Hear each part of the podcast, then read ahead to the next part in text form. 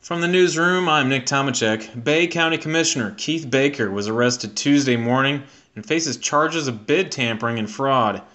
According to the Bay County Sheriff's Office records, Baker faces charges of bid tampering by a public servant, public servant falsify official document, and fraud involving an employee not getting workers' comp insurance. Baker has been booked into the Bay County Jail. Back in November, U.S. Attorney Lawrence Keefe of the Northern District of Florida said Baker went on a trip that was funded by an illegal scheme. The funds from the trip came from erosion control specialist that was being investigated for stealing $5 million from the city of Lynn Haven. At that time, Baker issued a statement that he was unaware of how elected officials were supposed to report gifts they had received. The Ethics Commission has since changed their rules and requires candidates to have the training, which is something Baker didn't have to do before he took office in 2018. Check back with newsherald.com for more updates on this case.